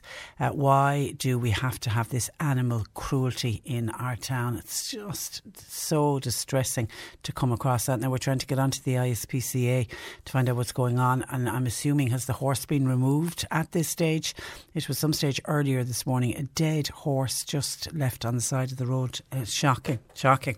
And, uh, and we've no details as to why the horse died or if there was any level of animal cruelty uh, involved, but an awful thing to witness when you're trying to get out for your walk. And this morning was a nice, windy, but it was a nice bright morning and the sun was shining, and we know the forecast is and great, so a lot of people would decide to get out and have their walks early. To witness something like that is very, very distressing. Uh, thank you, Anne, for your call. eighteen fifty, three three three, one oh three. I don't know how many others came across. If anybody has details as to what happened with that uh, horse. Now, a Twitter poll that we ran earlier, this was to do with a new report that came out from the O E C D calling on Ireland to consider a return to water charges. I couldn't believe when I woke this morning and started hearing the news, water charges. Because when I was watching Reeling in the Ears on Sunday night, it was uh, funny to see um, back in twenty fourteen, the water charges and the protests, and you were suddenly brought back. I was thinking, my goodness, was that seven years ago when people took to the streets, and people would say people power definitely won and got the government to change their mind on water charges. And it was kind of one of those things you thought was behind you. And then this morning I wake up to the news that they, there's a possibility of water charges rearing its ugly head again. It's the O E C D have come out with this report, and they say that the country is still suffering from a lack of investment in infrastructure. Structure which is causing high water loss and low drinking water quality. And we know, anybody listening to us is in an area where pipes are constantly breaking and water outages will know that there is a lack of investment in infrastructure when it comes to water. And if the water charges had been allowed to go ahead, would there be a pot of money? Some people would say one wonders where that money would have ended up. Would it have gone into infrastructure? Anyway, so there was talks of could we be back looking at an introduction of water charges again. So we put up a quick Twitter poll this morning just to get it, to try to gauge people's reaction. I'm surprised with this. forty percent of people who who reacted to our Twitter poll agreed with water charges. sixty percent uh, disagreed. But then the news has just come out. You possibly heard it there on the news at, at twelve o'clock. The government has ruled out reintroducing water uh, charges. Plans to introduce water charges were shelved, as we mentioned, a number of, well, seven years ago now, following the major public backlash. And it was the Environment Minister, Eamon Ryan, was speaking on our twelve o'clock news there, says it won't be happening again. So people can rest easy. And I, I had visions of, particularly people in Cork City, because it was Cork City that kicked off the protests. The protests started in Cork City. And then, of course, we know they went all over the country. I had visions this morning of people going into their sheds and dusting out their, their placards that they used, but they don't have to. They, and bearing in mind that that Eamon Ryan, our Environment Minister, is a member of the Green Party, but he's ruled out the introduction of uh, water charges. OK, some of your thoughts coming in on vaccines. Morning, Patricia. I got my AstraZeneca jab on Sunday. I ended up with a high temperature and pains all over my body. I have to say, though, thankfully I'm feeling a bit better uh, today. So that's the first of two vaccines. I'll be due to get my second jab in three months' time. I wonder, could you put it out there to people, for anyone who has received their second jab of AstraZeneca, did you have the same side effects as you had the first time round? I'd be a bit nervous about the second jab because of the way I was feeling on Sunday and uh, Monday. Listen, we'll put it out there. As far as I know, people who had reactions the first time don't get reaction the second time. The reason being that your body will know when the vaccine goes in, because remember the second jab is kind of a boost to the first one.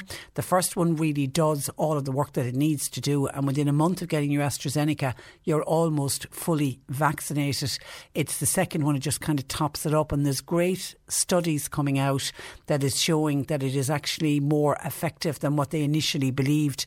There was a brilliant study came out from, I think it was in Korea, they had a huge amount of people have been given both AstraZeneca and Pfizer, and after two weeks of the first jab, in the case of the Pfizer they were up at eighty-five percent effective, and for the AstraZeneca after two weeks they were eighty percent effective. So your second jab is really only a top up, and what they say is your body will recognise it, so it won't react the way it reacted the first time round. And also you'll have a lot of doctors saying that people that do get side effects, some people get no side effects at all and others do feel very unwell for a day or two, but then it passes, and people say it's actually a good sign. It's a sign that the vaccine is working and that you've got a really strong immune system which is kicking in straight away going, what the hell have you just put into my arm? And it's your immune system building up the antibodies that it needs. They're the antibodies that will keep you safe from the COVID nineteen. But let's let's throw it out there, because there are a number, there are a lot of people who have received their second jab. So what we're looking for, uh, what we're looking to hear from people, if you got your first AstraZeneca jab and you had some of the side effects like the high temperature or the aches and pains, or some people get a headache. I've heard of other people getting an upset stomach or off their food for twenty-four hours. But usually within twenty-four, forty-eight hours, people are fine. I know Marcia, my daughter, I would say the first twenty-four hours, she, bless her heart, she was miserable. And, and obviously couldn't communicate to me. And I couldn't communicate. I couldn't explain to her what was wrong with her. It was really heartbreaking to see her so unwell. And then the second day, so like forty-eight hours later, you could see her starting to get better. She was just bit more whacked, a bit tired. She's a great patient. She took to the bed, and then within forty-eight hours she was absolutely perfect. It was it was all behind her. Uh, but and I'm not expecting her to be as bad on the second jab, but I'll be alert and, and ready for it. So for people who got who've had both of their AstraZenecas, if you had some of these side effects on the first one, how were you after the second one? That's what this call is just a little bit worried about. But please don't be worried. I'm sure you'll be fine, and good to know that uh, forty-eight hours on, you're you're doing okay. Now, a couple of people reacting to Fran, who was giving out about these badges. And again, I don't know if everybody got a, va- a badge when they went to get vaccinated. It does seem to be something new that we've seen in the last couple of weeks. When people get vaccinated, they get this large blue, it's a metal badge. It's not a kind of a just, it's not like a sticker that you get, you know, when you get your when you put your money into the jar on a flag day. This is a proper badge, like the badges you used to get, which is still children still get on their birthday cards to say, you know, I am five. I'm very proud of it. One of those big badges, as I say, don't know if anybody's wearing them or, or not. And Fran just said she, I don't think she took it. Did she say she didn't take it? Uh, she said, well, complete waste of money. And I know John Paul is going to email the H S E because we're interested to see how much do they spend. She says the money surely could be better used. Somebody said Fran has a lot to be worried about, really, doesn't she? She should be happy and chill out about the badge. That's from M. And Marie said, I'm sixty-four, just got my vaccine this morning in Mallow and I did receive a badge. All good there. There'll always be somebody who'll complain about something. And somebody agreeing with Fran. Uh, Patricia, totally agree with uh, Fran on the badges. I said the very same thing only this morning on my way out. What a waste of money. Norma, the nurse, by the way, that gave me the vaccine at the G A A complex, was brilliant. Don't have a surname on Norma, but whoever you are, Norma, take a bow. I didn't even feel it. It was running like clockwork. Well done to all involved. And that's from Breatha in Mallow. Well done, Breatha. Good to know that you're doing okay after your uh, vaccine. Someone says, what details are on the vaccine badge? I think it says, I've been... I've been vaccinated. I don't know if the word COVID is on it. I've been vaccinated. And I also saw the H S E logo. Saw it up on over the weekend. People put it up on social media. It's a blue badge with white writing saying I've had my COVID vaccine. I think that's that's what it says. That's as much detail is on it. Along as I say, the H S E, the H S E logos on it as well. And then Nicola, great woman for the statistics, Nicola. She's even sent me on a copy of her notebook. She's taken out her notebook and her pencils and she's worked it all out based on close family members to her who have received a vaccine and the year they were born. She's trying to guess, this is a guess, when she's going to get a call for her vaccine. And it kicks off with her brother-in-law. She said, my brother-in-law was born in nineteen fifty-two. He got vaccinated on Monday the third of May. My husband was born a year later in nineteen fifty-three. He was vaccinated on Thursday the sixth of May. My second brother-in-law was born in nineteen fifty-six. His vaccination date is this Saturday the fifteenth of May. Now I'm born in nineteen fifty-nine and going and trusting by my statistics, my vaccination will be on Monday the twenty-fourth of May. Everyone to date has been vaccinated at the Mallow G A A complex. My ma- husband, by the way, loves his badge. He even asked for a lollipop, but times have changed. Don't you just love statistics, says Nicola. Now, I'm very impressed with your statistics and the way you've laid it all out. Will you promise me faithfully, Nicola, you will let me know when you get your call for your vaccine and the date? I will be interested to see, because I'm a great woman for stats as well. I'll be really curious to see, will you get yours on Monday the twenty-fourth of May? Because we are being told that people in their sixties should be all done and dusted by the end of this week, which would mean you should be due a call before Saturday or Sunday. But if your brother-in-law got his appointment for Saturday, I wondered when did he get the when did he get the text? Because we I've heard of some people getting a text three days, just giving them three days notice. Others are getting a one week uh, notice. So please let me know. I'll be really interested in your stats and if your stats have all worked out. And somebody, thank you very much, has just sent me on a picture of the badge. It's a blue badge that says I got my COVID nineteen vaccine, and there's a tick on top and the H S E uh, is underneath. And as I say, I tried to look out at the weekend to see if I could see anyone who who was going around wearing one of the badges, but I failed. Now, that's not to say people are not wearing the badges. Thank you. Somebody else just sent me in their badge as well. Uh, so I suppose people are are keeping their badges at home. Hi, Patricia. This is Mary on the Model Farm Road, wearing my badge proudly on my shoulder bag. And she's got, and it matches. Weren't you dead posh? Mary has actually gone to the bother of making sure that her bag has that. It looks like in the picture you've sent me, Mary, on the Model Farm Road, it looks like the blue in the badge absolutely matches the blue on your bag as well. So well done you. So there's somebody wearing it with pride. eighteen fifty, three three three, one oh three. Our lines are open. Now on something completely different, a listener says, hi, I have a lot of vinyl records. Some of them go back as far as the days of the Beatles.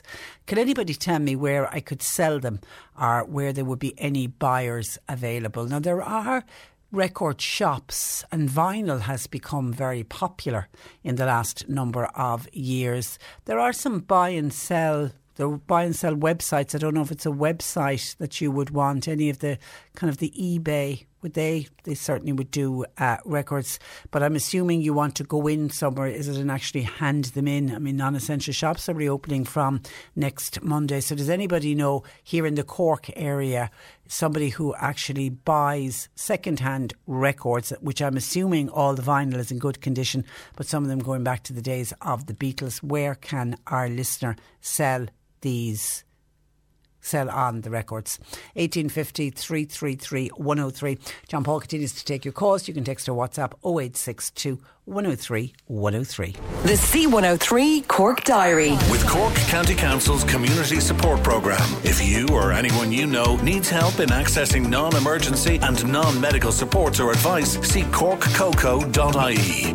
Dukas Clonakilty Heritage are presenting their May lecture on Zoom.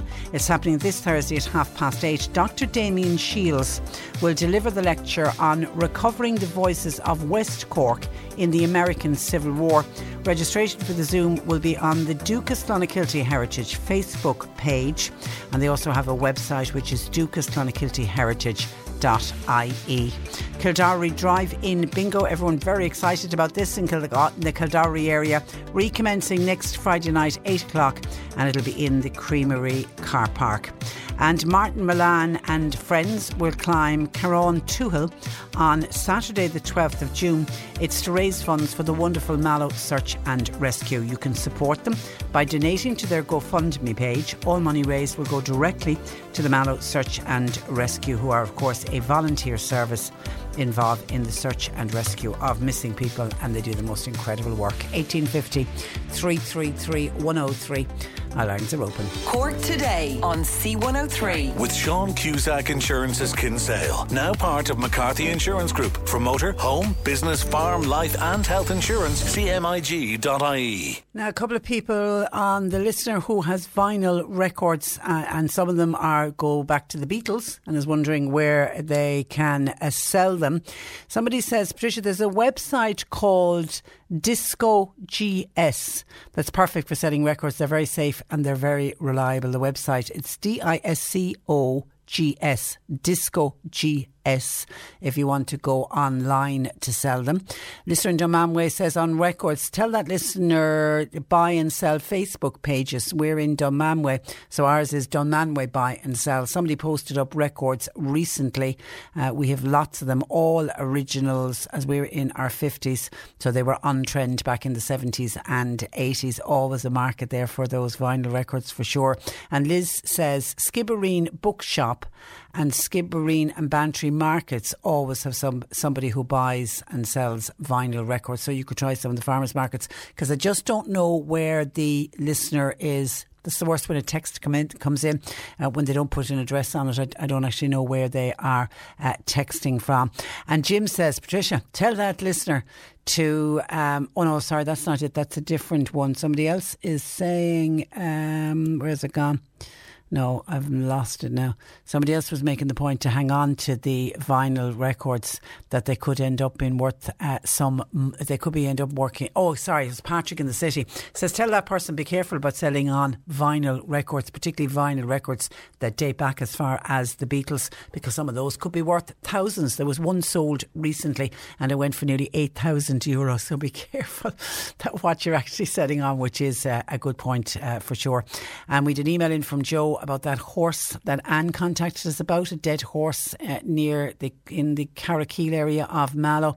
Joe says the horse was found this morning near the Aircom building on the Old Head Road in Mallow. That's the that's the Carrakeel area. Massive tragedy and massive animal cruelty.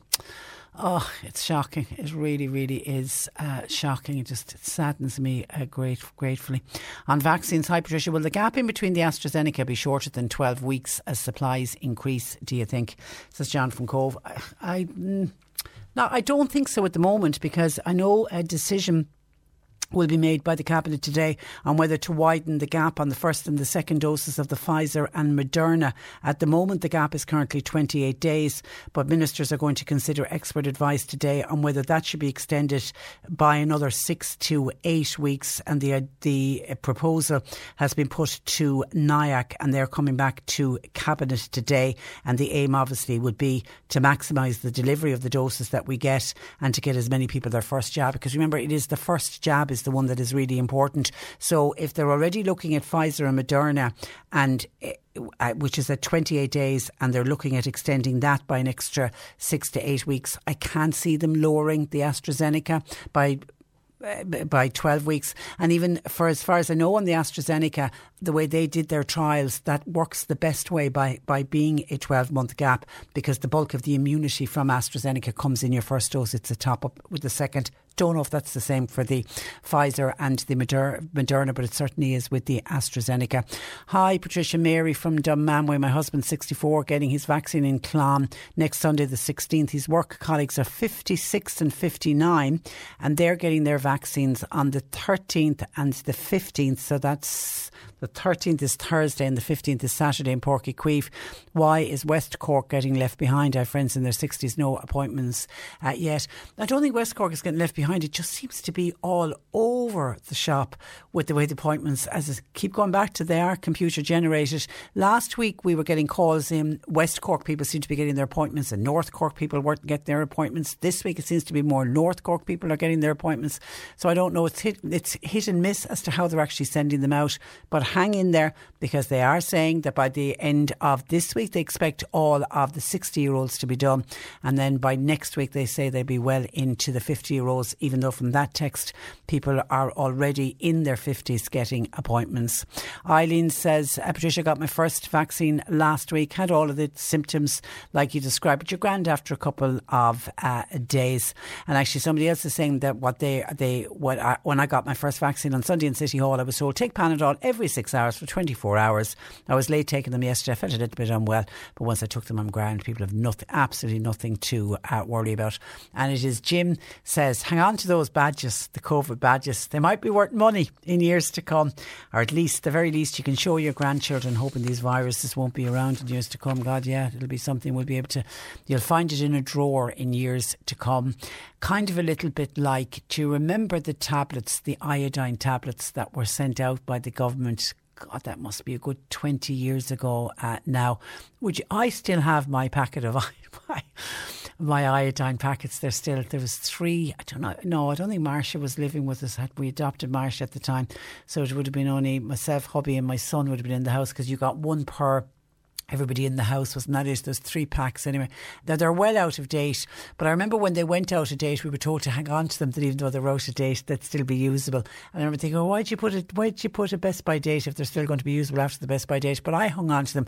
But they're one of those things, they're in the back of a cupboard somewhere, and you know, every now and again you clear out the cupboard, and I keep looking at them, and I keep I must throw those out, and then I don't want to say, you know, I'll hang on to them, they're just kind of something that reminds me of something that happened many many years ago. And I imagine with your badges to say I've been vaccinated, it's one of those ones you'll find it in, in a drawer in years to come.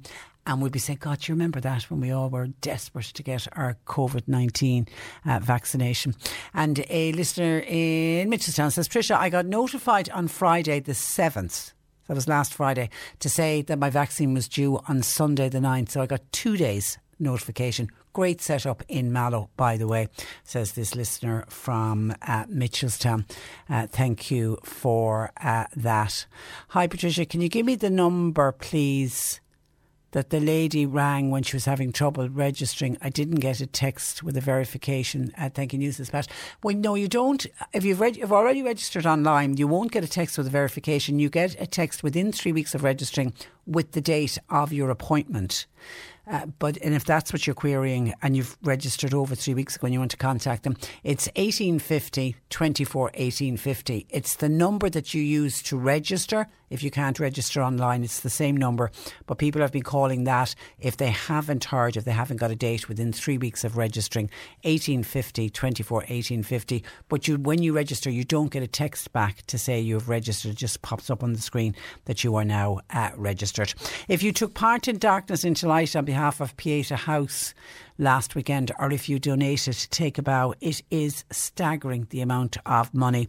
Now, I just did a quick Google search there while the news was on to see if there is an update, because I'm, I'm sure it's midweek, so maybe it's tomorrow we're going to get the official total, but it looks like it's close to, if not gone over, seven million has been raised for suicide uh, prevention following the Darkness into Light. More than one hundred forty thousand people took part in some way in last Saturday's suicide awareness uh, event. It was dawn on Saturday morning, and many participants on what was a rotten, dirty morning headed out, setting out as the first light to walk uh, five K. And of course, before the pandemic, tens of thousands of people gathered every year for that annual morning walk, which is now held in cities right across the globe. Something that started uh, ten years ago as one small walk in the Phoenix Park. Just, it's captured the imagination of so many people, because I suppose it's a little bit like cancer.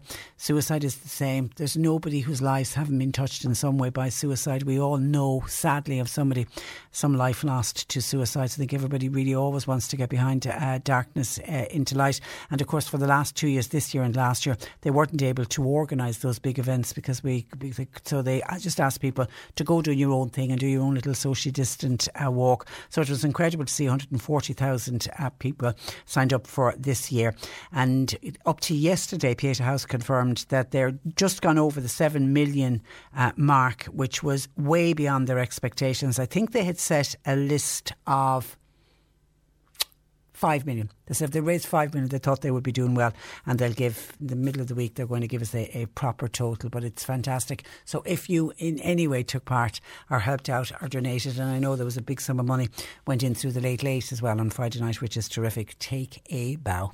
eighteen fifty, three three three, one oh three. Lines open. Cork Today on C one oh three. With Sean Cusack Insurance's Kinsale, now part of McCarthy Insurance Group. They don't just talk the talk, they walk the walk. C M I This is the Cork Today replay on C one oh three.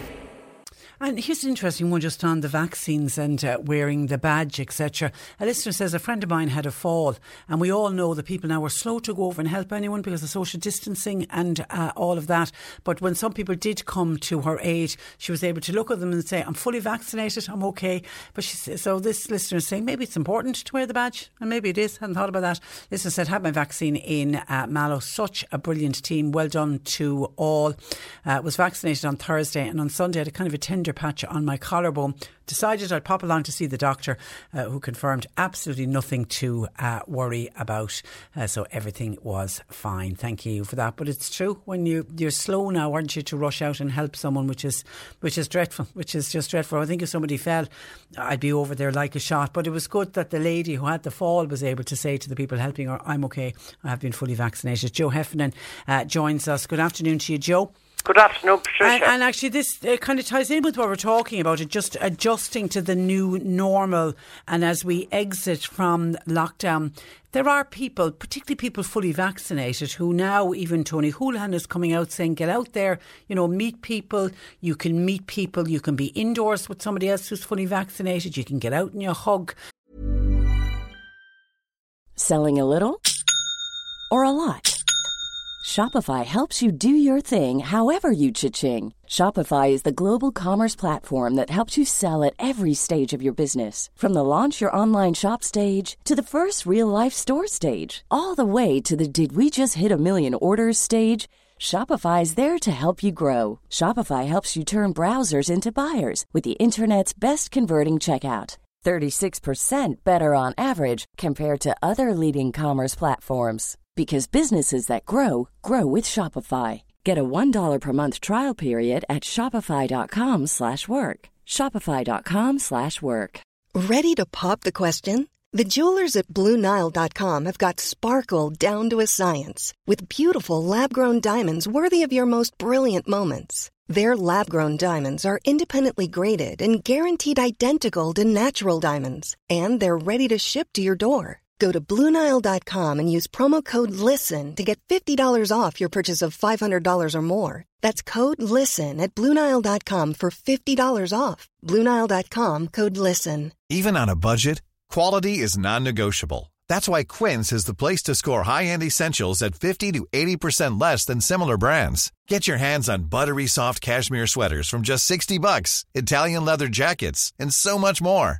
And the best part about Quince, they exclusively partner with factories committed to safe, ethical, and responsible manufacturing. Elevate your style without the elevated price tag with Quince. Go to quince.com slash upgrade for free shipping and three sixty-five day returns.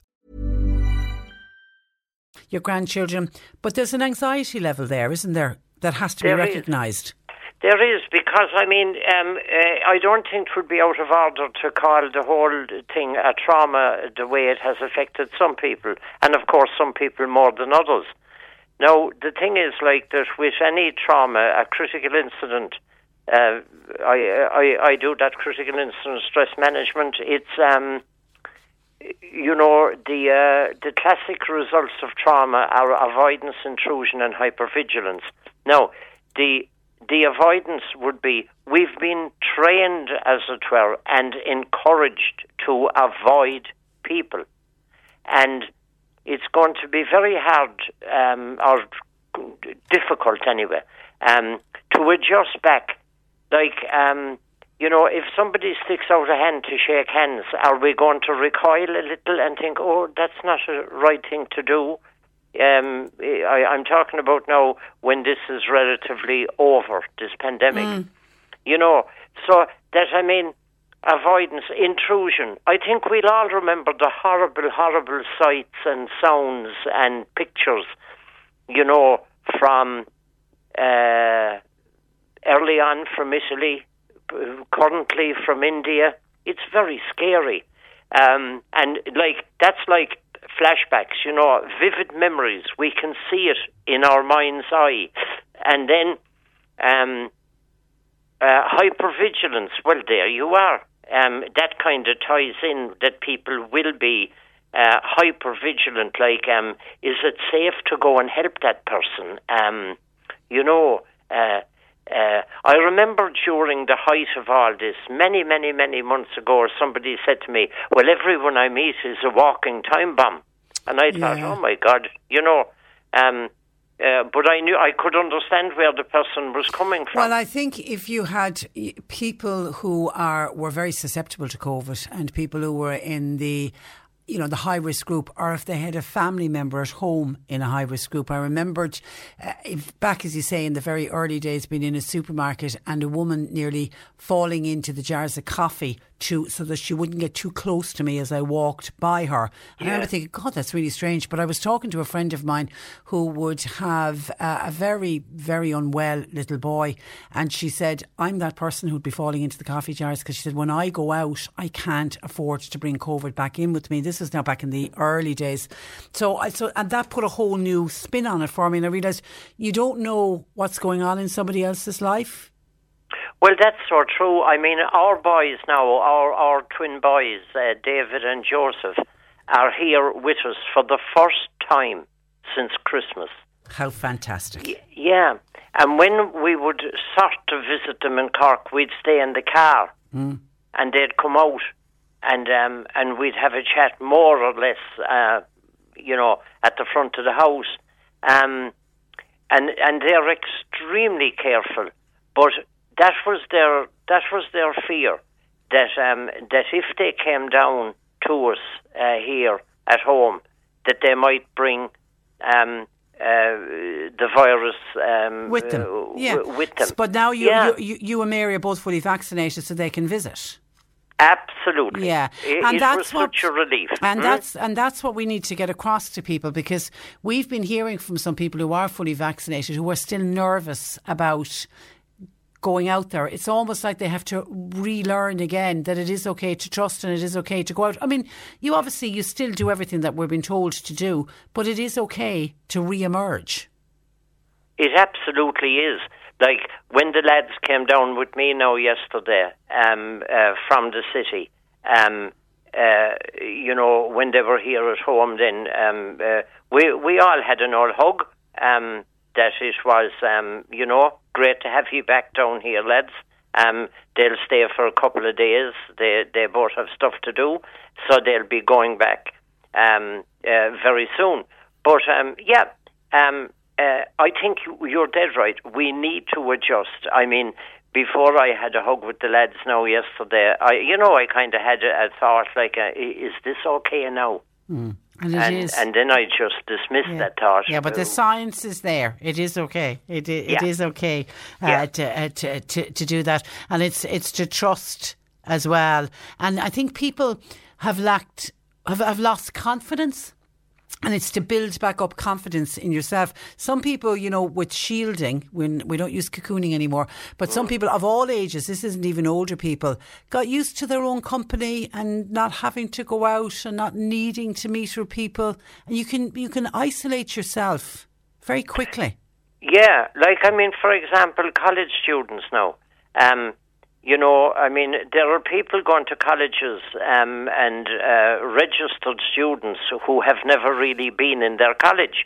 Um, I mean, U C C has been shut down, the campus, and, um, you know, you have first-year students who basically, I think, possibly did an open day um, way back um, and had a look at the place, but that's it. Um, uh, you know, they wouldn't w- know where to go when when it'll all open up again. And that has caused them an awful lot of uh, of stress and worry.